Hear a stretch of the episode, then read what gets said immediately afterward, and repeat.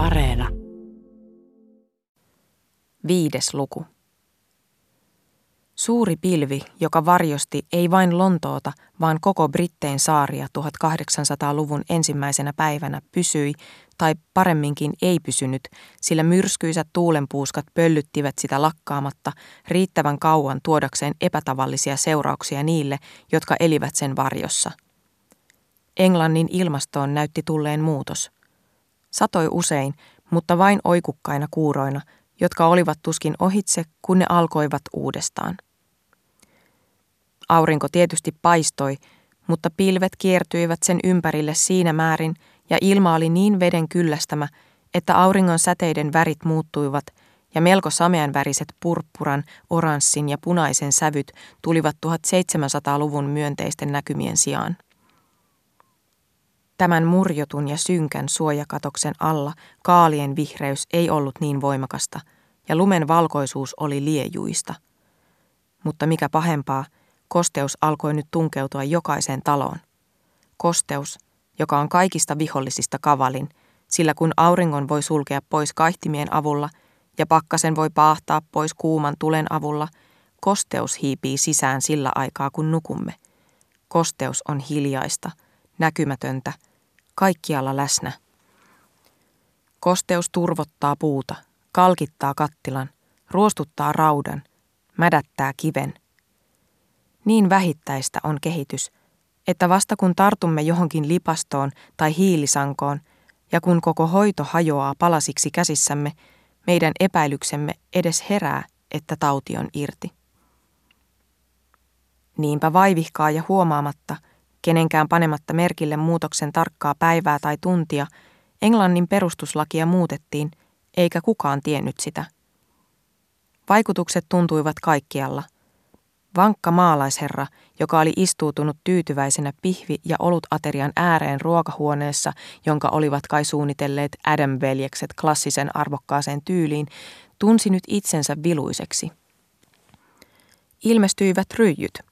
Kasvatettiin partoja. Housut kiinnitettiin tiukasti säärystimen alle.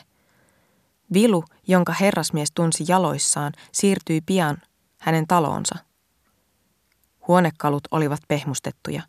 Seinät ja pöydät peitettiin, mitään ei jätetty paljaaksi.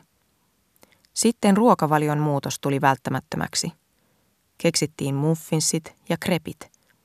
Kahvi korvasi portviinin aterian päätteeksi, ja koska kahvi johti olohuoneeseen, missä sitä piti juoda, ja olohuoneen lasivitriineihin ja lasivitriinit tekokukkiin ja tekokukat takanreunuksiin ja takanreunukset pianoihin – ja pianot laulelmailtoihin ja laulelmaillat hypäten yli parin muun vaiheen lukemattomiin pieniin koiriin, lautasalustoihin ja posliinikoristeisiin, koti, josta oli tullut äärimmäisen tärkeä, muuttui täydellisesti. Talon ulkopuolella, tässä oli kosteuden toinen vaikutus, kasvoi muratti verrattoman rönsyilevänä – Talot, jotka olivat olleet paljasta kiveä, tukahtuivat nyt viherkasveihin. Mistään puutarhasta, olipa sen alkuperäinen suunnitelma miten muodollinen tahansa, ei puuttunut pensaikkoa, luonnonmetsikköä, sokkeloa. Valo, joka tunkeutui makuuhuoneisiin, mihin lapset syntyivät, oli luonnollisesti tummanvihreää, ja valo, joka tunkeutui olohuoneisiin, missä aikuiset asuivat, tuli ruskeiden ja purppuran väristen plyysiverhojen lävitse. Mutta muutos ei päättynyt ulkonaisiin seikkoihin. Kosteus iski sisälle.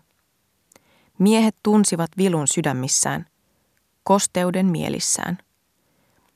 Epätoivoisessa yrityksessä hyssytellä tunteita jonkinlaiseen lämpöön koetettiin keinoa toisen jälkeen. Rakkaus, syntymä ja kuolema kapaloitiin kaikki erilaisiin hienoihin lauseisiin. Sukupuolet etääntyivät toisistaan yhä enemmän. Avointa keskustelua ei lainkaan suvaittu. Välttelyä ja salailua harjoitettiin ahkerasti puolin ja toisin. Ja aivan kuin muratti rehotti vapaasti ulkopuolella olevassa kosteassa maassa, näkyi sama kasvuvoima sisäpuolella. Keskivertonaisen elämänkulku oli sarja synnytyksiä. Hän meni naimisiin 19 vanhana ja kun hän oli 30, hänellä oli 15 tai 18 lasta, sillä kaksosia oli runsaasti. Sillä tavoin brittiläinen imperiumi syntyi, ja samalla tavoin, sillä kosteutta ei voi pysäyttää, se tunkeutuu mustepulloon niin kuin se tunkeutuu puurakenteisiin. Lauseet turposivat, adjektiivit moninkertaistuivat, lyyriset runot muuttuivat epoksiksi ja pikkujutelmat, jotka olivat olleet palstan mittaisia esseitä, olivat nyt kymmenen ja kaksikymmennosaisia tietosanakirjoja. Mutta olkoon Eusebius Chubb todistajamme siitä vaikutuksesta, joka kaikella tällä oli herkän miehen mieleen, kun hän ei voinut tehdä mitään sen pysäyttämiseksi. Hänen muistelmiensa loppupuolella on kappale, missä hän kuvaa, kuinka hän kirjoitettuaan eräänä aamuna 35 sivua kaiken tyhjästä, hän kiersi mustepullon kannen kiinni ja lähti kävelylle puutarhaansa. Pian hän huomasi olevansa pensaikon tiheikössä. Lukemattomat lehdet natisivat ja kimaltelivat hänen päänsä yläpuolella. Hän itse tunsi murskanneensa miljoonan muun lehden muotin jalkojensa alle. Paksu savu tuprusi kosteasta nuotiosta puutarhan perällä. Hän pohdiskeli, ettei mikään maailman tuli voisi läheskään syödä liekeillään tuota kasvikunnan suunnatonta painolastia. Minne tahansa hän katsoikin, kasvusto rehotti. Kurkut vyöryivät pursuten nurmen poikki hänen jaloilleen. Jättiläismäiset kukkakaalit kohosivat kerros kerrokselta, kunnes ne kilpailivat miehen sekavan mielikuvituksen mukaan jopa jalavien kanssa. Kanat munivat herkeämättä epämääräisen värisiä munia. Sitten hän muisti huokaisten omaa hedelmällisyyttään ja vaimoparkaansa Janea, joka oli parhaillaan 15 lapsivuoteen kourissa sisällä, ja kysyi itseltään, miten hän saattoi syyttää lintuja. Hän katsoi ylös taivaalle.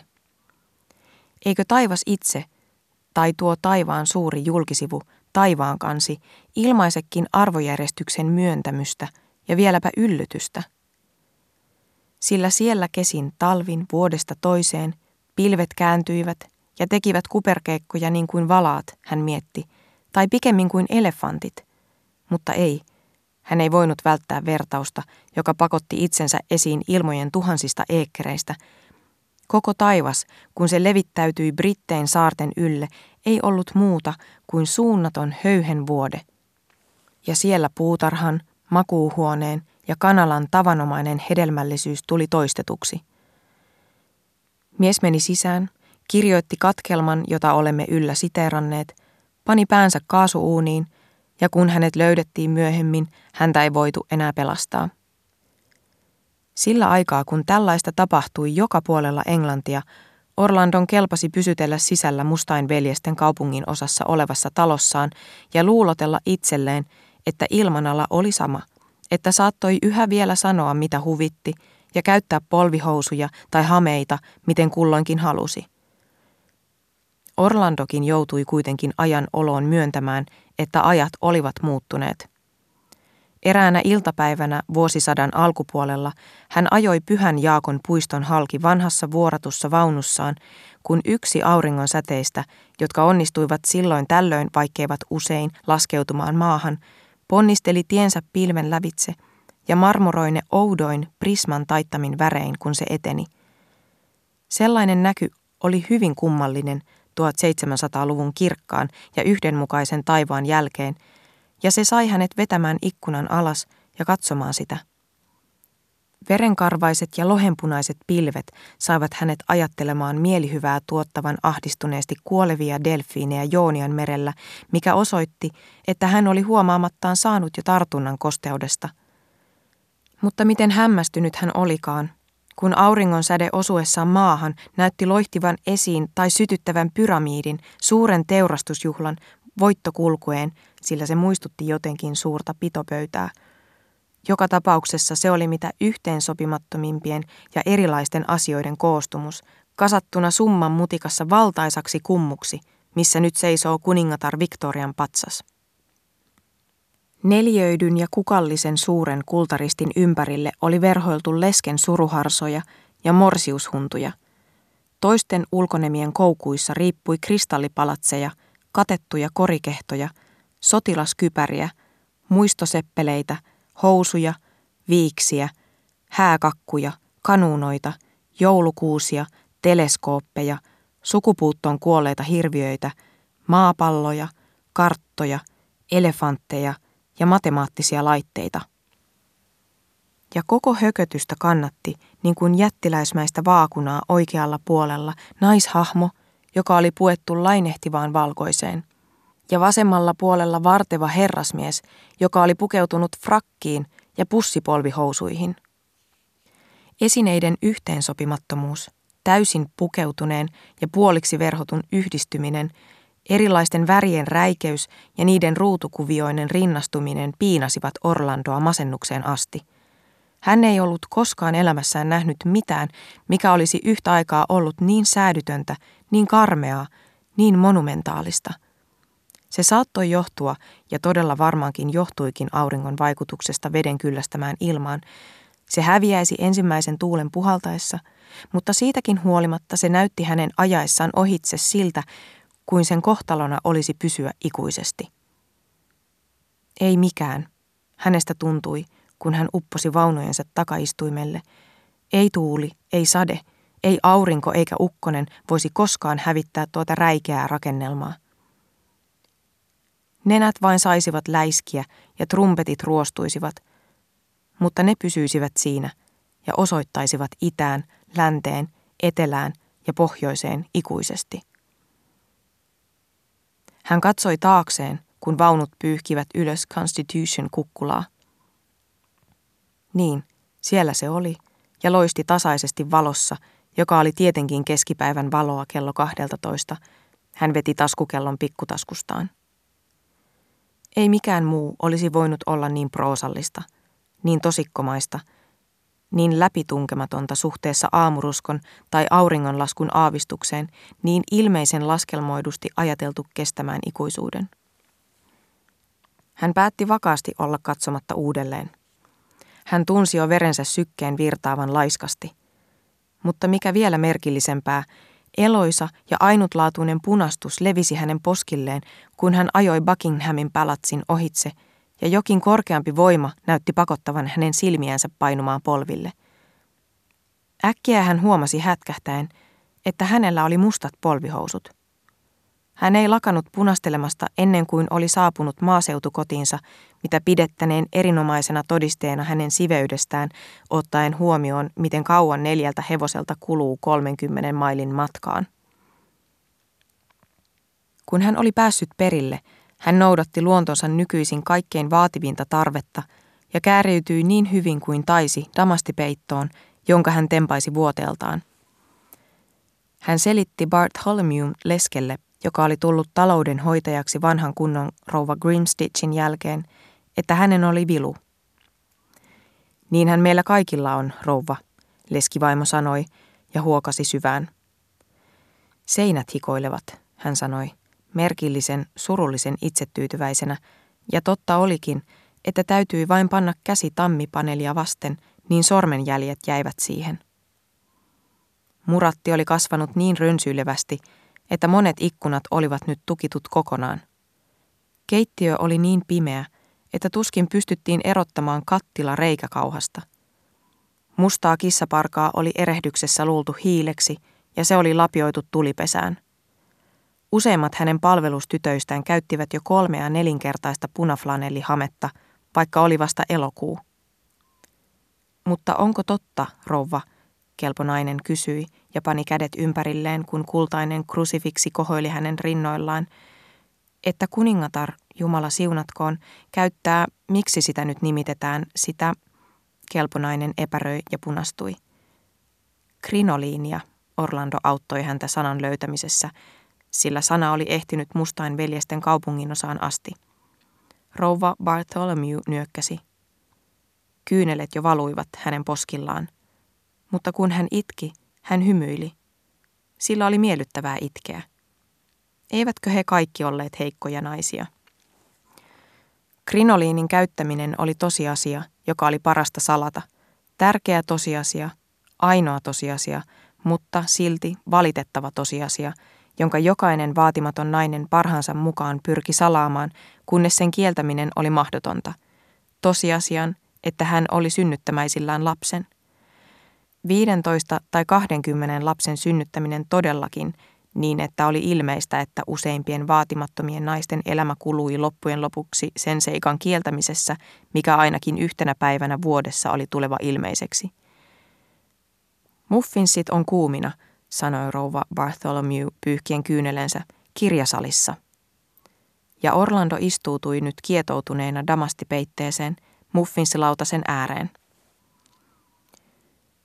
Muffinsit on kuumina kirjasalissa, Orlando maisteli rouva Bartholomewn hirveää hienostunein kaknikorostuksin sanottua kaknin murteista lausetta juodessaan teetä, mutta ei, hän hän inhosi tuota mietoa nestettä. Juuri tässä samassa huoneessa, hän muisteli, kuningatar Elisabeth oli seissyt hajareisin takan vieressä kädessään oluttuoppi, jonka hän äkkiä paiskasi pöydälle, kun lordi Bertley käytti tahdittomasti imperatiivia potentiaalin sijasta. Miespolo, miespolo, Orlando saattoi yhä kuulla hänen sanovan. Onko täytyä sana, jota käytetään puhuteltaessa ruhtinaita?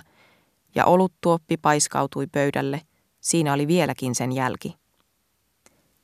Mutta kun Orlando hypähti jaloilleen, kuten kuningatar Elisabetin pelkkä ajatteleminenkin vaati, vuodepeitto kietoi hänen jalkansa niin, että hän kaatui sadatellen takaisin nojatuoliin.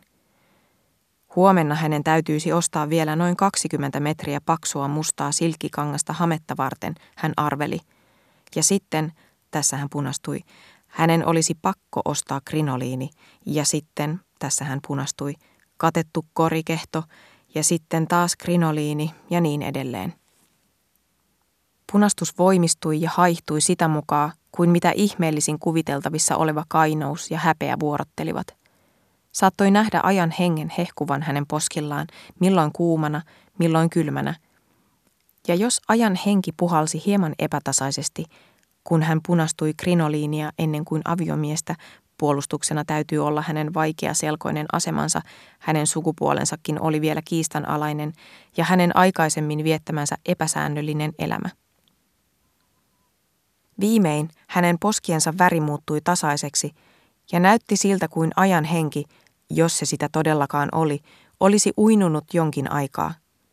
Sitten hän tunnusteli paidan povesta ikään kuin jotakin kadotetun kiintymyksen koteloriipusta tai pyhäinjäännöstä, mutta ei hän mitään sellaista vetänyt esiin, vaan paperikäärön, merentahriman, verentahriman, matkustuksesta nuhraantuneen käsikirjoituksen runostaan Tammipuu. Hän oli kuljettanut sitä mukanaan jo niin monet vuodet ja niin vaarallisissa olosuhteissa – että monet sivut olivat tärvääntyneet, toiset repeytyneet, kun taas kirjoituspaperin puute, jota hän oli kärsinyt mustalaisten luona, oli pakottanut hänet merkitsemään reunat täyteen kirjoitusta ja vetämään säkeitä ylitse, kunnes käsikirjoitus näytti mitä huolellisimmin tehdyltä parsinnalta. Hän käänsi ensimmäisen sivun ja luki päivämäärän, 1586, jonka hän oli kirjoittanut lapsellisella käsialallaan – hän oli tehnyt työtä sen parissa nyt jo melkein 300 vuotta. Oli aika saattaa se päätökseen. Samalla kun hän luki, käännellen ja selaillen ja lukien ja harpaten yli, hän mietiskeli, miten vähän hän oli muuttunut kaikkien näiden vuosien aikana. Hän oli ollut synkkämielinen poika, kuolemaan rakastunut, kuten pojat ovat. Ja sitten hän oli ollut lemmäkäs ja koristeellinen. Ja sitten hän oli ollut vilkas ja satiirinen – ja joskus hän oli yrittänyt proosaa ja joskus draamaa. Näiden kaikkien muutosten aikanakin hän oli kuitenkin pysynyt pohjimmiltaan samana, hän mietti. Hänellä oli sama asioita hautova, mietiskelevä luonteenlaatu, sama rakkaus eläimiin ja luontoon, sama intohimo maaseutua ja vuoden aikoja kohtaan. Loppujen lopuksi hän ajatteli ja nousi ylös ja meni ikkunan luokse, mikään ei ole muuttunut. Talo ja puutarha ovat täsmälleen samanlaisia kuin ne olivat silloin. Tuoliakaan ei ole siirretty, ei pienintäkään korua myyty. Samat kävelyreitit ovat jäljellä, samat nurmikentät, samat puut ja sama lammikko, jossa ui sama karppi, rohkenenpa sanoa. On totta, että kuningatar Victoria on valtaistuimella eikä kuningatar Elisabeth, mutta mitä eroa – Tuskin ajatus oli hahmoutunut, kun ikään kuin moitteena sitä kohtaan ovi lennähti auki ja sisään marssi Basket, hovimestari, perässään Bartholomew, taloudenhoitaja, korjaamaan pois teeastioita. Orlando, joka oli juuri kastanut kynän musteeseen ja oli sepittämäisillään jonkin mietelmän asioiden ikuisuudesta, ärtyi suuresti, kun mustelläiskä, joka levisi ja kiersi kynän ympärillä, esti häntä. Kynässä oli jokin heikkous, hän arveli. Se oli haljennut tai likainen. Hän kastoi kynän uudestaan. Läiskä suureni. Hän yritti tunkeutua sisään siihen, mitä oli sanomassa. Yhtään sanaa ei tullut. Hän alkoi seuraavaksi koristella läiskää siivin ja viiksin, kunnes siitä tuli pyöreäkalloinen hirviö, jokin lepakon ja vompatin välimuoto. Mutta mitä tuli runojen kirjoittamiseen, kun Basket ja Bartholomew olivat huoneessa, se oli mahdotonta. Tuskin hän oli sanonut mahdotonta, kun hänen hämmästyksekseen ja hätkähdyksekseen kynä alkoi kaartaa ja viistää mitä siloisimman sujuvasti. Sivulle oli kirjoitettu siroimalla kursiivilla typerin säkeistö, minkä hän oli koskaan elämässään lukenut. Mä oon vain halpa silmukka, elon uupuneen ketjun osanen vain. Mut puhunut on pyhiä säkeitä, oi turhaan en niitä lausunut lain. Nuori neito, näinkö, kun kyynelensä kuun valossa loistavat yksin, kyynelet kauas ja rakkaalleen, kuiskaako – Orlando kirjoitti taukoamatta, kun Bartholomew ja Basket murahtelivat ja narisivat huoneessa, kohensivat tulta ja poimivat muffinseja. Taas hän kastoi kynän musteeseen ja se alkoi sauhuta. Niin muuttunut hän oli, pehmyt, neilikkainen pilvi. Kerran hänen poskiensa huntu kuin iltaruskon vaippa taivaan yllä, hohtoa roosan hehkuen. Vaaleaan oli kalvennut – ja sitä rikkoivat kirkkaat punastuksen poltteet, haudan soihdut. Mutta tässä hän äkillisellä liikkeellä läikytti mustetta sivun ylitse ja peitti sen ihmissilmiltä toivon mukaan ikuisiksi ajoiksi. Orlando vapisi ja kiehui kauttaaltaan. Ei mitään niin vastenmielistä voitu kuvitella kuin tuntea musteen virtaavan sillä tavoin tahattoman inspiraation putouksina. Mitä hänelle oli tapahtunut? Johtuiko se kosteudesta? Johtuiko se Bartholomewsta? Johtuiko se Basketista? Mistä se johtui? Hän kyseli. Mutta huone oli tyhjä. Kukaan ei vastannut hänelle, jollei sateen litinää muratin köynnöksissä pidetä vastauksena. Sillä välin hän tuli tietoiseksi seisoessaan ikkunan ääressä hyvin erikoislaatuisesta kutinasta ja värinästä koko ruumiissaan, ikään kuin hänet olisi ollut tehty tuhansista kielistä, joilla jokin tuuli tai harhailevat sormet olisivat soittaneet sävelasteikkoja. Nyt hänen varpaansa kihelmöivät, nyt hänen luunsa. Hänellä oli mitä omituisimpia tuntemuksia reisiluitten ympärillä. Hänen ihokarvansa näyttivät nousevan pystyyn. Hänen kätensä lauloivat ja soivat niin kuin puhelinlangat laulaisivat ja soisivat noin 20 vuoden perästä – mutta kaikki tämä kiihtymys näytti viimein keskittyvän hänen käsiinsä. Ja sitten toiseen käteen, ja sitten käden yhteen sormeen, ja sitten se tuntui lopulta kutistuvan niin, että muodosti värisevän herkän tuntemuksen kehän vasemman käden nimettömän kohdalle. Ja kun hän nosti sormen katsoakseen, mikä tämän kiihtymyksen aiheutti, hän ei nähnyt mitään ei muuta kuin suunnattoman ison yksittäisen smaragdin, jonka kuningatar Elisabeth oli antanut hänelle. Ja eikö siinä ollut kylliksi, hän kysyi. Se oli arvokkainta luokkaa. Se oli ainakin kymmenen tuhannen punnan arvoinen. Värinä tuntui sanovan mitä merkillisimmällä tavalla, mutta muistakaa, että olemme tekemisissä ihmissielun tutkimattomimpien ilmenemismuotojen kanssa, että ei, se ei ollut kylliksi – ja edelleen se näytti omaksuneen kuulusteltavan tyylin, ikään kuin se kysyisi, mitä tämä tarkoitti, tämä katkos, tämä merkillinen huomaamattomuus. Kunnes Orlando tunsi syvästi häpeävänsä vasemman kätensä nimetöntä, tietämättä vähääkään miksi. Samassa Bartholomew astui sisään ja kysyi, minkä puvun hän panisi esille päivällistä varten, ja Orlando, jonka aistit olivat suuresti valpastuneet, katsahti heti Bartholomewn vasempaan käteen ja havaitsi heti, mitä ei ollut aiemmin huomannut. Paksun sameankeltaisen sormuksen keskisormen ympärillä, missä hänen oma sormensa oli paljas. Saanhan vilkaista sormustanne, Bartholomew, hän sanoi ja ojensi kättään ottaakseen sen. Tämän kuullessaan Bartholomew hätkähti kuin rosvo olisi iskenyt hänen rintaansa. Hän horjahti pari askelta taaksepäin, puristi nyrkkiään ja sinkosi sen poispäin itsestään äärimmäisen jalosti. Ei, hän sanoi päättäväisen arvokkaasti. Hänen armonsa saisi katsoa, jos halusi, mutta ottaa pois vihkisormusta, ei, sitä ei voisi arkkipiispa, eikä paavi, eikä kuningatar Victoria pakottaa häntä tekemään. Hänen tuomaksensa oli pannut sen hänen sormensa 25 vuotta, kuusi kuukautta ja kolme viikkoa sitten. Hän oli nukkunut se sormessaan. Hän teki työtä, hän peseytyi, hän rukoili se sormessaan. Ja hän aikoi tulla haudatuksi se sormessaan. Itse asiassa Orlando ymmärsi hänen sanovan, vaikka hänen äänensä oli särkynyt tunnepurkauksen takia, että juuri vihkisormuksen loisteen ansiosta hänelle annettaisiin paikka enkelten joukosta ja että sen hohto tummenisi ikuisiksi ajoiksi, jos hän laskisi sen pois huostastaan sekunniksikaan.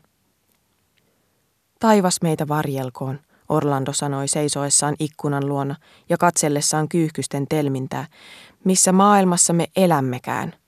Missä maailmassa tosiaankin? Sen monimutkaisuus ällistytti häntä. Hänestä näytti nyt ikään kuin koko maailmaa kiertäisi kultasormus. Hän meni päivälliselle. Kaikkialla oli vihkisormuksia. Hän meni kirkkoon. Vihkisormuksia oli joka puolella. Hän lähti ajelulle. Kultaisina tai messinkisinä, ohuina, paksuina, sileinä, vaatimattomina ne kimaltelivat himmeästi joka kädessä. Sormukset täyttivät kultasepän liikkeet, eivät Orlandon muistikuvan mukaiset säihkyvät lasihelmet tai timantit, vaan yksinkertaiset vanteet, joissa ei ollut kiveä.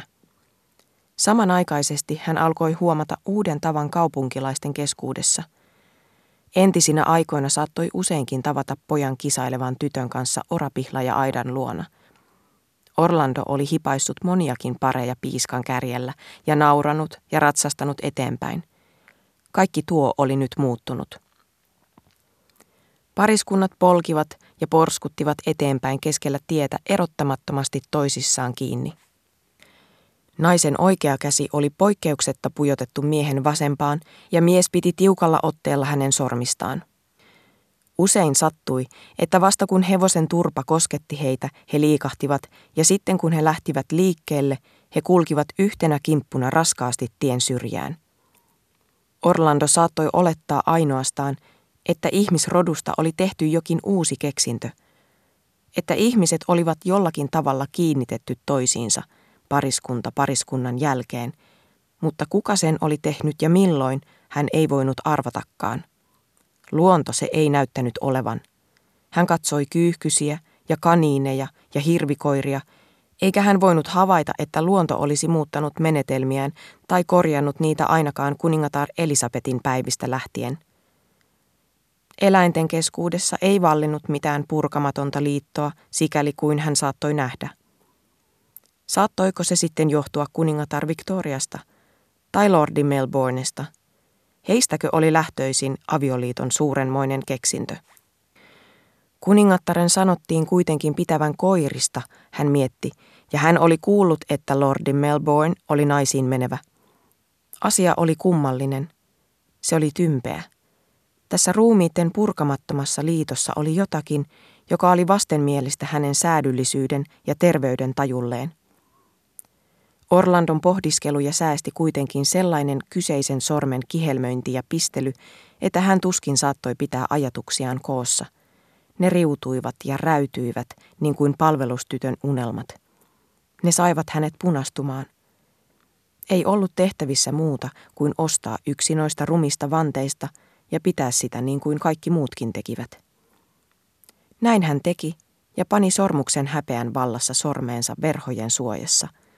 mutta se ei auttanut mitään. Kihelmöinti jatkui vielä voimakkaampana, vielä kiukkuisempana kuin ennen. Hän ei nukkunut silmän räpäystäkään sinä yönä. Seuraavana aamuna, kun hän tarttui kynään kirjoittaakseen, hän ei joko pystynyt ajattelemaan yhtään mitään ja kynä piirsi kyynelehtivän läiskän toisensa perästä, tai se mateli tiehensä vielä hälyttävämmin ja puhui sulosointuisen sujuvasti varhaisesta kuolemasta ja rappiosta, mikä oli pahempaa kuin ei ajatella ollenkaan. Sillä näyttää siltä, Orlandon tapaus todisti sen, että me kirjoitamme koko olemuksellamme, ei vain sormillamme. Hermo, joka hallitsee kynää, kietoutuu jokaiseen olemuksemme säikeeseen, vyyhdittää sydämen, lävistää maksan. Vaikka hänen vaikeutensa keskus näytti olevan vasemmassa kädessä, hän saattoi tuntea myrkytyksen läpikotaisin joka puolella ja oli viimein pakotettu harkitsemaan kaikkein epätoivoisinta parannuskeinoa, mikä oli antautua täydellisesti ja alistuvasti ajan henkeen ja ottaa itselleen aviomies. Seikka, että tämä oli suuresti vastoin hänen luontaista temperamenttiaan, lienee tehty riittävän selväksi – kun arkkiherttuan vaununpyörien äänet vaimenivat, huuto, joka nousi hänen huulilleen, oli elämä, rakastaja, eikä elämä, aviomies. Ja tätä päämäärää ajaakseen hän oli lähtenyt kaupunkiin ja juossut maailmalla niin kuin on kerrottu edellisessä luvussa. Sellainen on kuitenkin ajan hengen talttumaton luonto, että se lyö maahan jokaisen, joka yrittää nousta sitä vastaan paljon tehokkaammin kuin ne, jotka taipuvat sen mukana. Orlando oli luonnollisesti mukautunut Elisabetin ajan henkeen, restauraation ajan henkeen ja 1700-luvun henkeen niin, että hän oli sen vuoksi ollut tuskin tietoinen muutoksesta ajasta toiseen. Mutta 1800-luvun henki oli äärimmäisen vastenmielinen hänelle, ja niin se vei hänet ja mursi hänet, ja hän oli tietoinen tappiostaan sen käsissä tavalla, joka oli aivan uutta – sillä on luultavaa, että ihmisen hengellä on paikka siinä ajassa, joka sille on suotu. Toiset syntyvät tästä ajasta, toiset tuosta. Ja kun Orlando nyt oli aikuinen nainen, tosiaankin pari vuotta päälle kolmenkymmenen, hänen luonteensa piirteet olivat vakiintuneita ja oli sietämätöntä taivuttaa niitä väärään suuntaan. Niin hän seisoi murhemielin olohuoneen ikkunan edessä, Bartholomew oli antanut kirjastolle tämän nimen, krinoliinin painon murtamana, sillä hän oli alistuvasti ryhtynyt sitä käyttämään. Se oli raskaampi ja runttuisempi kuin mikään hänen aikaisemmin käyttämistään asuista. Ei mikään ollut koskaan estänyt sillä tavoin hänen liikkeitään. Enää hän ei voinut harppua puutarhan halki koirineen tai juosta kipaista korkealle kukkulalle ja heittäytyä tammipuun varjoon. Hänen hameensa keräsivät kosteita lehtiä ja korsia. Sulkahattu keinui tuulessa. Ohuet kengät kastuivat ja rapaantuivat pian. Hänen lihaksensa olivat menettäneet notkeuttaan. Hän hermostui siitä, että säleikön takana saattoi olla murtovarkaita ja pelkäsi ensimmäisen kerran elämässään haamuja käytävillä. Kaikki nämä seikat taivuttivat häntä askel askeleelta alistumaan uuteen keksintöön, olipa se kuningatar Victorian tai jonkun muun, että kullekin miehelle ja kullekin naiselle on suotu elämän ikäiseksi osaksi toinen toisensa, jota toinen tukee ja joka tukee toista, kunnes kuolema heidät erottaa. Olisi mukavaa nojautua, hän ajatteli, istuutua, niin käydä pitkäkseen, eikä koskaan, koskaan enää nousta ylös. Sillä tavoin henki vaikutti häneen, kaikesta hänen entisestä ylpeydestään huolimatta, ja kun hän laskeutui alas tunteiden asteikolla tähän matalaan ja oudonlaiseen asuinpaikkaan, nuo pistokset ja kihelmöinnit, jotka olivat olleet niin näsäviisaita ja urkkivia, muuntuivat mitä ihanimmiksi sävelmiksi, kunnes tuntui kuin enkelit olisivat näppäileet harpun kieliä valkeilla sormillaan, ja koko hänen olemustaan läpäisi serafinen sopusointu. Mutta kehen hän voisi nojata? Hän kysyi tuon kysymyksen rajuilta syystuulilta. Sillä nyt oli lokakuu ja märkää kuten tavallista. Ei arkkiherttuaan. Hän oli nainut hyvin rikkaan naisen ja oli metsästänyt jäniksiä jo monet vuodet Romaniassa. Ei herra ämmään, hän oli kääntynyt katolilaisuuteen. Ei markiisi seehen, hän parsi säkkejä Uuden Walesin rannikolla. Eikä lordi Oohon, hän oli jo kauan ollut kalojen ruokana. Tavalla tai toisella kaikki hänen vanhat kumppaninsa olivat poissa pelistä, eikä Drury kujan kiteihin tai nelleihin, vaikka hän pitikin heistä kovasti, kannattanut paljon nojata. Kehen, hän kysyi ja loi katseensa kierteleviin pilviin, painoi kätensä yhteen, kun hän polvistui ikkunalaudalla ja näytti vetoavan naiseuden perikuvalta näin tehdessään.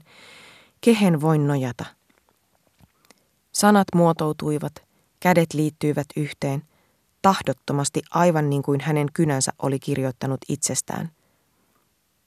Orlando ei puhunut, vaan ajan henki. Mutta mikä tahansa se olikin, kukaan ei vastannut. Naakat kaartelivat umpimähkään syksyn violetin värisissä pilvissä. Sade oli lakannut viimein, ja taivaalla oli hehkua, joka sai hänet panemaan päähän sulkahatun ja jalkoihin pienet nyörikengät ja lähtemään kävelylle ennen päivällistä. Jokainen kulkee pareittain paitsi minä, hän tuumi, kun hän asteli lohduttomana pihan poikki. Siinä olivat naakat, Knut ja Pippinkin, niin ohimeneviä kuin niiden liitot olivatkin, näyttivät saaneen seuralaisen täksi illaksi.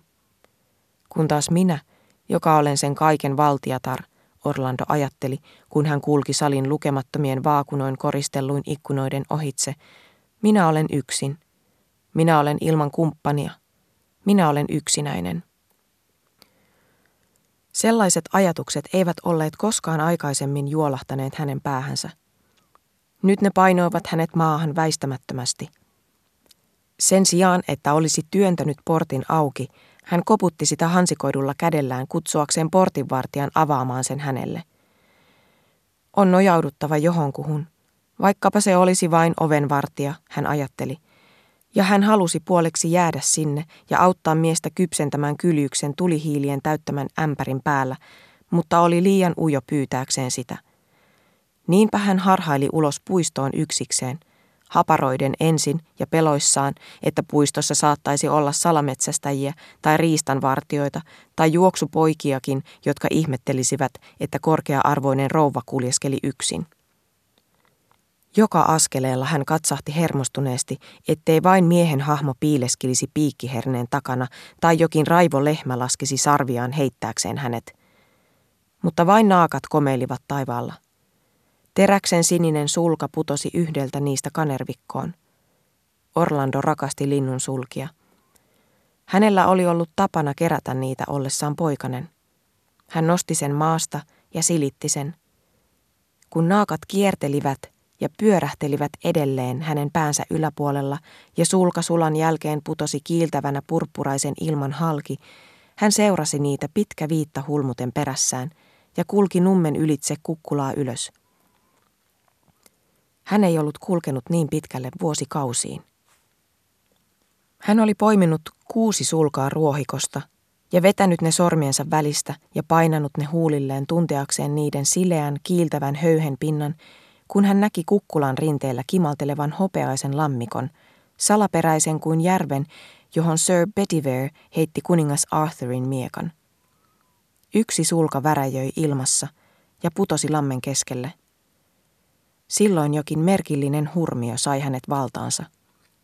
Hänessä syttyi jokin villi ajatus seurata lintuja maan ääreen saakka ja paiskautua höllyvään mättääseen ja juoda siellä unohdusta, kun naakkojen karhea nauru kaikui hänen yläpuolellaan. Hän kiirehti askeleitaan. Hän juoksi. Hän kompastui. Sitkeät kanervan juuret paiskasivat hänet maahan.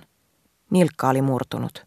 Hän ei voinut nousta mutta siinä hän makasi tyytyväisenä. Suomyrtin ja mesiangervon tuoksu oli hänen sieraimissaan. Naakkojen karhea nauru oli hänen korvissaan. Olen löytänyt kumppanini, hän mutisi. Se on nummi. Olen luonnon morsian, hän kuiskasi, antautuen huumautuneena ruohikon kylmään syleilyyn, kun hän makasi siinä kietoutuneena viittaansa lammen vierellä olevassa kolossa. Tänne jään. sulka putosi hänen otsalleen. Olen löytänyt vihreämmän laakerin kuin laakeripuussa. Otsani on oleva aina viileä. Nämä ovat villilintujen sulkia, pöllön, kehrääjän. Näen villejä unia. Kädessäni en kanna vihkisormuksia, hän jatkoi ja pujotti sormuksen pois sormestaan. Juuret kietoutukoot niiden ympärille. Ah, hän huokasi ja painoi päänsä ylellisesti huokoiselle tyynylle. Olen etsinyt onnea monina aikakausina, enkä ole sitä löytänyt. Mainetta, ja se on minulta kadonnut. Rakkautta, enkä tullut sitä tuntemaan. Elämää, ja kas, kuolema on parempi. Olen tuntenut monia miehiä ja naisia, hän jatkoi. Ketään heistä en ole ymmärtänyt. On parempi, että lepään täällä rauhassa vain taivas kattonani, niin kuin mustalaiset opettivat minulle vuosia sitten. Se oli Turkissa. Ja hän katsoi suoraan ylös ihmeelliseen kullankeltaiseen vaahtoon, jollaisiksi pilvet olivat kirnuuntuneet, ja näki seuraavassa hetkessä siinä reitin ja kamelien kulkevan yhdessä jonossa kallioisen autiomaan halki punapölyisten pilvien keskellä – ja sitten kun kamelit olivat kulkeneet ohitse, oli vain vuoria, hyvin korkeita ja täynnään halkeamia ja kallion kielekkeitä, ja hän kuvitteli kuulevansa vuohen kellojen kilisevän vuorten solissa, ja niiden taipeissa oli iiris ja katkeroniittyjä. Taivas vaihtui siten, ja hänen silmänsä painuivat alemmas ja alemmas, kunnes ne kohtasivat sateen tummentaman maan, ja näkivät Saseksin kukkuloiden suuren kohouman rannikkoa vasten yhtenä virtana, ja missä maa päättyi, siellä alkoi meri, meri ohikulkevinen laivoineen. Ja hän oli kuulevinaan pyssyn paukkeen kaukana merellä ja ajatteli ensin, se on armaada-laivasto. Ja ajatteli sitten, ei, sen täytyy olla Nelson. Ja sitten hän muisti, että nuo sodat oli jo käyty ja laivat olivat kiireisiä kauppalaivoja – ja mutkaisella joella näkyvät purjeet kuuluivat huvipursille. Hän näki myös karjaa täplittäen tummilla niityillä, lampaita ja lehmiä, ja hän näki valojen tuikkivan siellä täällä maalaistalojen ikkunoista, lyhtyjen liikkuvan karjan keskellä, kun lammaspaimen ja lehmipaimen kulkivat kierroksellaan. Ja sitten valot sammuivat, ja tähdet nousivat ja sekoittuivat toisiinsa taivaalla. Hän oli todellakin nukahtamaisillaan märkien sulkien peittäessä hänen kasvonsa ja korvan painuessa maahan, kun hän kuuli syvältä sisältä jonkin vasaran lyövän alasimeen, vai oliko se sydämen lyöntiä? Pum pom, pum pom. Niin se vasaroi. Niin se löi alasinta tai sydäntä maan keskustassa. Kunnes hän kuunnellessaan luuli sen muuttuvan hevosen kavioiden kapseeksi. Yksi, kaksi, kolme, neljä, hän laski – sitten hän kuuli jonkun kompastuvan. Sitten kun äänet tulivat yhä lähemmäksi, hän saattoi kuulla oksan katkeavan ja märän suon imaisevan kavioissa. Hevonen oli melkein Orlandon päällä. Hän nousi pystyyn. Aamuruskon kellan karvaista taivasta vasten hän näki kohoavan tummana, töyhtöhyyppien lennellessä ylös alas ympärillä, ratsailla olevan miehen hahmon. Mies säikähti. Hevonen pysähtyi. Hyvä rouva, mies huudahti ja hyppäsi maahan. Te olette loukkaantunut. Olen kuollut, hyvä herra, Orlando vastasi. Muutamaa minuuttia myöhemmin he solmivat kihlauksen. Seuraavana aamuna, kun he istuivat aamiaispöydässä, mies kertoi Orlandolle nimensä. Se oli Marmaduke Banthrop Shelmerdin herra.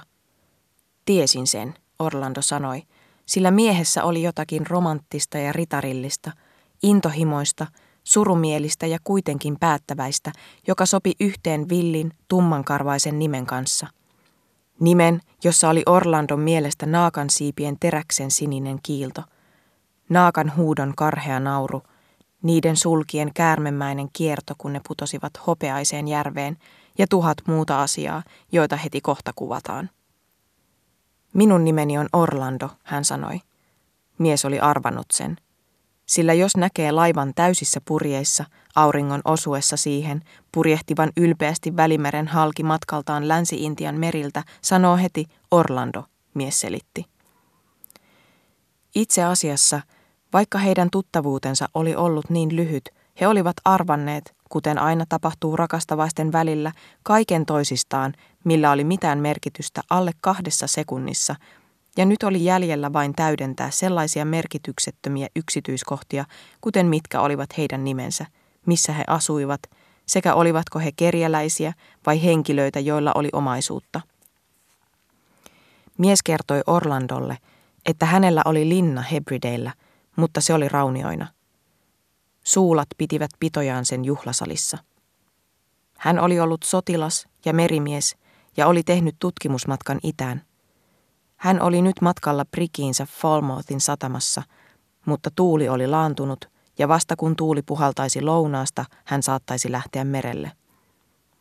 Orlando vilkaisi kiireesti aamiaishuoneen ikkunasta kullattuun leopardiin tuuliviirin päällä.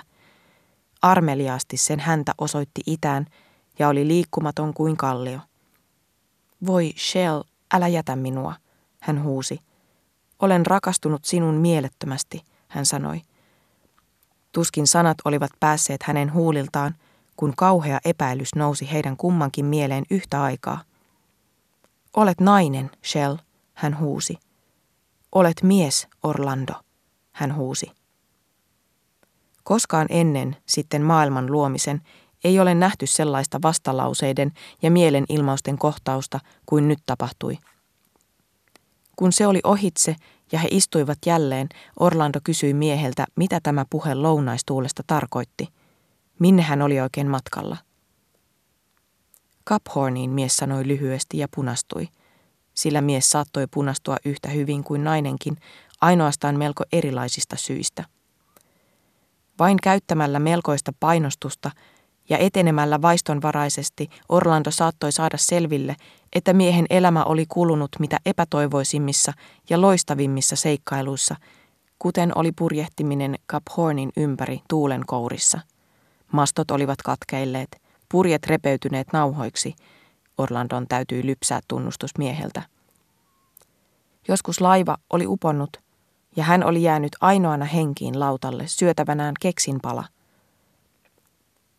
Mies ei voi tehdä paljon muuta nykyään, hän sanoi lammasmaisesti ja nosti itselleen isoja lusikallisia mansikkahilloa.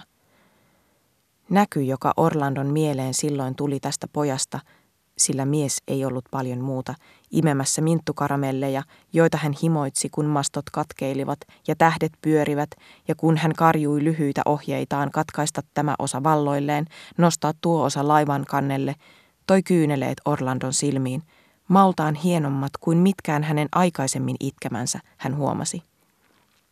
Olen nainen, hän ajatteli. Todellinen nainen vihdoinkin. Hän kiitti Bonthropia sydämensä pohjasta siitä, että tämä oli suonut hänelle tämän harvinaisen ja odottamattoman ilon. Jos miehen vasen jalka ei olisi ollut rampa, Orlando olisi istahtanut hänen polvelleen. Shell, rakkaani, Orlando alkoi taas. Kerro minulle. Ja niin he puhelivat kaksi tuntia tai enemmänkin, ehkäpä Cup Hornista, ehkä ei – eikä todellakaan hyödyttäisi paljon kirjoittaa muistiin, mitä he sanoivat, sillä he tunsivat toisensa niin hyvin, että he saattoivat sanoa mitä tahansa, mikä on sama kuin olla sanomatta mitään, tai sanoa niin typeriä, proosallisia asioita kuin miten paistaa munakas, tai mistä voi ostaa parhaita saappaita Lontoossa. Asioita, joissa ei ole mitään hohtoa, kun ne irrotetaan yhteydestään, ja ovat silti sisäisesti ihmeteltävän kauniita. Sillä on tapahtunut, kiitos luonnon säästäväisyyden, että nykyajan henki voi melkein tulla toimeen ilman kieltä. Tavallisimmat ilmaukset kelpaavat, koska mitkään ilmaukset eivät kelpaa. Tästä johtuen usein kaikkein tavanomaisin keskustelu on runollisinta, ja kaikkein runollisin on juuri sitä, mitä ei voi kirjoittaa muistiin. Ja tästä syystä jätämme tähän suuren tyhjän kohdan, joka täytyy ymmärtää osoituksena siitä, että kohta on ääriään myöten täynnä. Muutamien päivien ja tämän tapaisten keskustelujen jälkeen. Orlando rakkaimpani, Shell alkoi, kun ulkoa kuului melua ja hovimestari Basket astui sisään huoneeseen tuoden tietoa, että alakerrassa odotti pari poliisia, joilla oli vakuuskirja kuningattarelta. Käske heidän tulla ylös, Shelmerdin sanoi lyhyesti, ikään kuin olisi ollut omalla kannellaan, ja otti vaistonvaraisesti käsillään kiinni takanaan olevasta takanreunuksesta. Huoneeseen astui sitten kaksi pullon vihreään univormuun pukeutunutta upseeria nuijat lanteilla, ja he ottivat asennon. Kun muodollisuudet olivat ohitse, he antoivat määräyksensä mukaisesti Orlandon omiin käsiin lakiasiakirjan, joka näytti hyvin vaikuttavalta päätellen sinettivahan möykyistä, nauhoista, valoista ja allekirjoituksista, jotka kaikki olivat mitä tärkeimpiä. Orlando silmäili asiakirjaa alusta loppuun, ja sitten hän käyttäen oikean käden etusormea osoittimena luki ääneen seuraavat tosiasiat, jotka olivat kaikkein olennaisimmat asian kannalta. Oikeusjutut ovat päätöksessä, Orlando luki ääneen. Toiset hyväkseni, esimerkiksi. Toiset taas eivät. Turkkilainen avioliitto mitä töyty? Minä olin suurlähettiläänä Konstantinopolissa, Shell, hän selitti. Lapset julistettu laittomiksi, väittivät, että minulla oli kolme poikaa avioliitosta Pepitan tanssijattaren kanssa.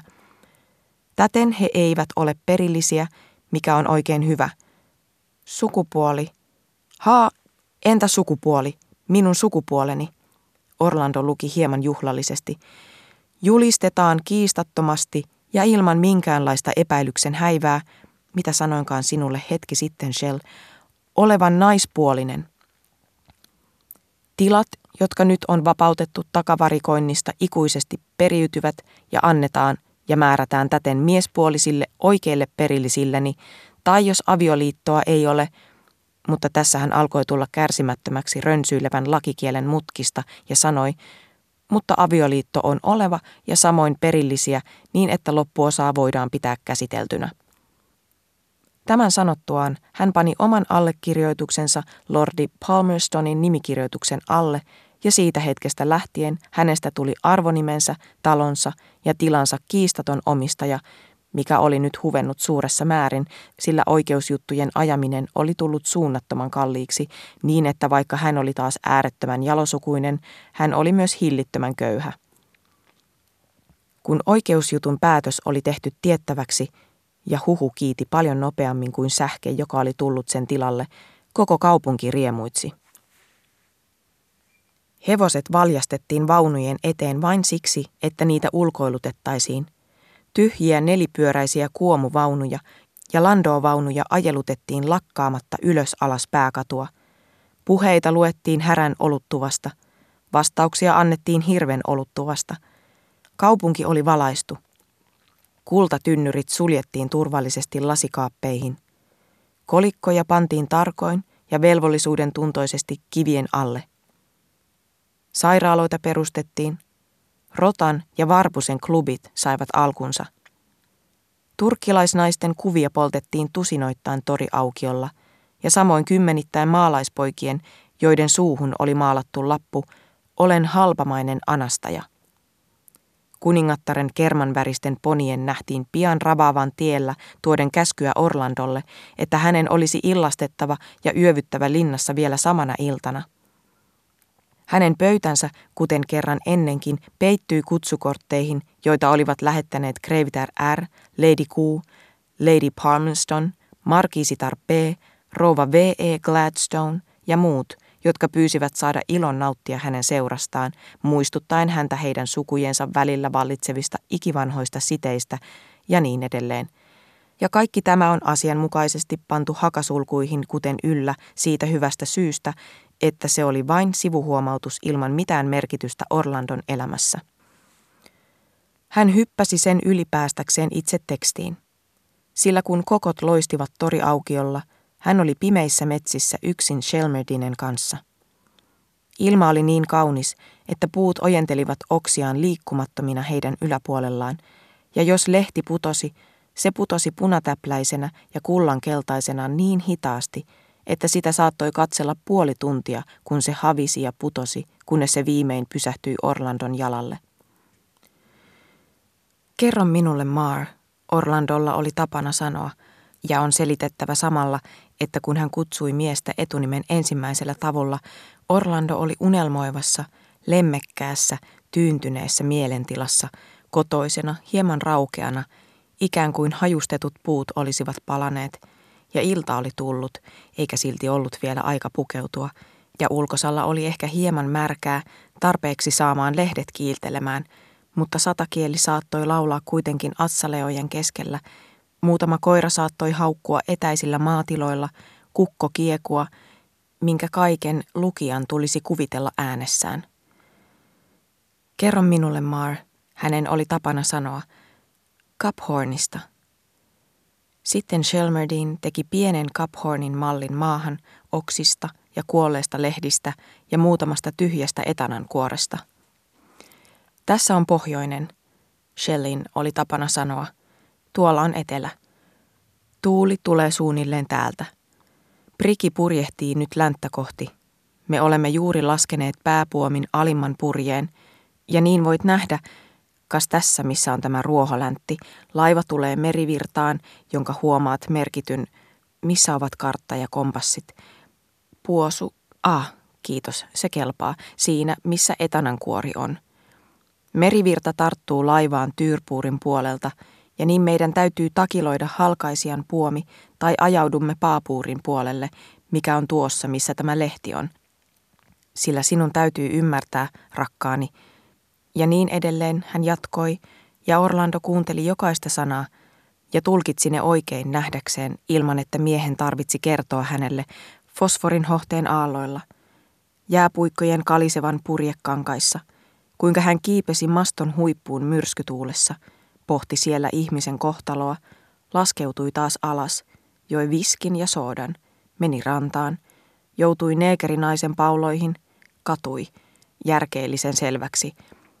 Luki Paskalia, päätti vakaasti kirjoittaa filosofiaa, osti apinan, väitteli elämän todellisesta päämäärästä, päätti mieluummin lähteä Caphorniin ja niin edelleen.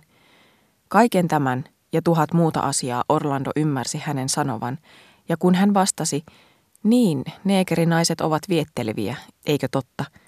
Kun tämä oli kertonut hänelle, että keksivarasto oli jo aivan lopussa, mies yllättyi ja ilahtui huomatessaan, kuinka hyvin Orlando oli käsittänyt sen, mitä hän oli tarkoittanut. Oletko aivan varma, ettet ole mies? Shell kysyi huolestuneena, ja hän toisti kaikuna.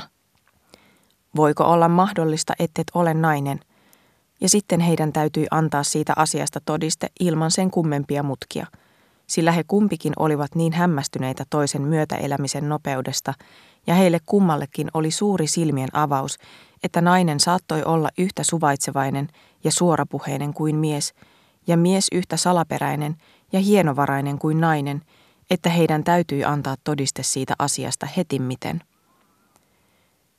Ja niin he jatkoivat juttelemistaan, tai pikemminkin ymmärtämistään, josta on tullut puhetaidon pääasiallinen ilmenemismuoto aikana, jolloin sanat päivä päivältä vähenevät verrattuna ajatuksiin, niin että ilmauksen keksit olivat loppuneet, täytyy merkitä neekerinaisen suutelemista pimeässä, kun on juuri lukenut Berkeleyin filosofiaa kymmenennen kerran.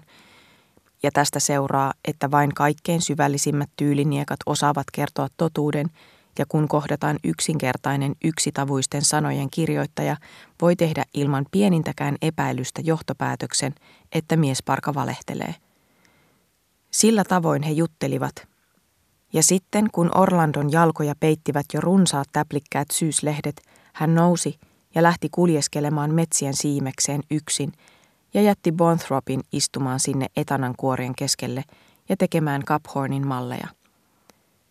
Bonthrop Orlando saattoi sanoa, minä lähden, ja kun hän kutsui rakastettuaan tämän keskimmäisellä nimellä Barnthrop, sen pitäisi ilmoittaa lukijalle, että Orlando oli yksinäisellä tuulella, tunsi heidän kummankin olevan pilkkuja autiomaassa, halusi vain kohdata kuoleman yksikseen, sillä ihmiset kuolevat päivittäin, kuolevat päivällispöydän ääreen tai tällä tavoin ulkosalla syysmetsissä, ja kun nuotiot roihusivat – ja Lady Palmerston tai Lady Derby kutsuivat häntä joka illaksi päivällisille, kuoleman toive sai hänet valtaansa, ja sanoessaan näin Bonthrop, hän sanoikin itse asiassa, olen kuollut. Ja raivasi tietään niin kuin henki aaveen kalpeiden pyökkien välistä, ja näin tuudittautui syvään yksinäisyyteen, ikään kuin vähäinen melun ja liikkeen lepatus olisi ollut ohitse, ja hän olisi nyt vapaa valitsemaan tiensä, minkä kaiken lukijan tulisi kuulla hänen äänessään, kun hän sanoi Barnthrop, ja tulisi lisätä myös, että miehellekin tämä sana merkitsi mystisellä tavalla eroa ja erillisyyttä ja aineetonta prikin kannella astelua merien syövereissä. Muutaman kuolemantunnin jälkeen närhi äkkiä huusi Shelmerdin ja Orlando kumartui poimimaan yhden syksyn krookuksen, joka joidenkin ihmisten mielestä merkitsee juuri samaa, ja pani sen poveensa närhensulan viereen, joka putosi sinisenä pyökkimetsien läpi. Sitten hän kutsui nimeä Shelmerdin, ja sana kiiri sinne tänne metsien halki ja osui mieheen ruohikolla, missä tämä istui rakentamassa malleja etanan kuorista. Hän näki Orlandon ja kuuli tämän tulevan luokseen povellaan krookus ja närhensulka ja huusi Orlando, mikä merkitsi, ja on muistettava, että kun kirkkaat värit, kuten sininen ja keltainen, sekoittuvat näkökentässämme, jotakin siitä irtoaa ajatuksiimmekin – Ensiksikin sananjalkojen taipumista ja huojumista, niin kuin jokin pyrkisi niiden läpi, mikä osoittautui olevan laiva täysissä purjeissa, kohoten ja heittelehtien hieman unenomaisesti, melkein niin kuin sillä olisi kokonainen kesäpäivien vuosi aikaa tehdä purjehdustaan. Ja niin laiva syöksyy eteenpäin, kohoten tänne päin ja tuonne päin, uljaasti, laiskasti, ja ratsastaa tuon aallon harjalla ja vajoaa tämän aallon pohjaan – ja niin se äkkiä seisoo yläpuolellasi, sinun, joka olet pienessä simpukankuori laivassasi katsoen sitä, kaikki purjeet lepattaen, ja sitten, kas, ne kaikki valahtavat yhdessä kasassa kannelle, niin kuin Orlando nyt valahti ruohikkoon Shellin viereen. Kahdeksan tai yhdeksän päivää kului tällä tavalla, mutta kymmenentenä, joka oli lokakuun 26. päivä, Orlando makasi sananjalkojen keskellä – ja Shelmerdin lausui Shelleyä, jonka kaikki teokset hän osasi ulkoa, kun lehti, joka oli alkanut hiljaa pudota puun latvasta, iski napakasti Orlandon jalkaan. Toinenkin lehti putosi, ja sitten kolmas. Orlandoa puistatti, ja hän kalpeni. Se oli tuuli. Shelmerdin, mutta nyt olisi sopivampaa kutsua häntä Bonthropiksi, ponnahti jaloilleen. Tuuli, hän huusi. Yhdessä he juoksivat metsien läpi, ja tuuli peitti heitä lehdin, kun he juoksivat pääpihaan, ja sen läpi sivupihoille, ja pelästyneet palvelijat jättivät luutansa ja paistinpannunsa seuratakseen heitä, kunnes he tulivat kappeliin, ja siellä sytytettiin sinne tänne valoja niin nopeasti kuin mahdollista, ja joku kaatoi tuon penkin, ja joku toinen niisti kynttilää. Kelloja soitettiin. Ihmisiä kutsuttiin koolle. Viimein paikalle saapui herra Dapper, kiinnittäen valkoisten liperien päitä ja kysyen, missä rukouskirja oli. Ja hänen käteensä työnnettiin kuningatar Marian rukouskirja, ja hän selasi kiireesti kirjan sivuja ja sanoi, Marmaduke Bonthrop Shelmerdin ja Lady Orlando, polvistukaa. Ja he polvistuivat, ja välillä he näkyivät kirkkaina ja välillä tummina, kun valo ja varjo suihkusivat sattumanvaraisesti värillisten lasiikkunoiden läpi – ja samalla lukemattomia ovia paiskottiin ja kuului kuin messinkivaaseja olisi hakattu ja urut soivat, niiden jylinä tuli vuorotellen voimakkaasti ja hiljaa. Ja herra Dapper, josta oli tullut hyvin vanha, yritti nyt kohottaa ääntään melun ylitse, eikä häntä voitu kuulla, ja sitten kaikki oli hetken hiljaa, ja yksi sana, se saattoi olla kuoleman kielissä, kaikui selkeänä, Samalla kun tilan kaikki palvelijat, puristain vielä käsissään haravoita ja piiskoja, yrittivät hartaasti kuulla, ja jotkut lauloivat kovalla äänellä, ja jotkut rukoilivat, ja samassa lintu syöksyi vasten ikkunaruutua, ja toisessa hetkessä ukkonen jyrähti niin, ettei kukaan kuullut sanaa totella sanottavan, tai nähnyt sormuksen siirtyvän kädestä käteen muuta kuin kultaisena välähdyksenä. Kaikki oli liikettä ja sekaannusta – ja he nousivat ylös, kun urut pauhasivat ja salamat välähtivät ja satoi kaatamalla. Ja Orlando sormus sormessaan meni pihalle ohuessa puvussaan, ja piteli keikkuvaa kannusta kädessään, sillä hevonen oli täysissä valjaissa ja sen kylki vielä vaahtosi, niin että hänen miehensä voisi nousta sen selkään, minkä hän teki yhdellä ponnistuksella, ja hevonen työntyi eteenpäin, ja Orlando, joka seisoi siinä, huusi ääneen Marmaduke Bonthrop Shelmerdin, ja mies vastasi hänelle Orlando – ja sanat syöksyivät ja kiersivät kuin villihaukat yhdessä kellotapuleiden ympärillä, ja korkeammalle ja korkeammalle, kauemmas ja kauemmas, nopeammin ja nopeammin ne kiersivät, kunnes ne menivät murskaksi ja putosivat sirpalle suihkuna maahan. Ja Orlando meni sisään.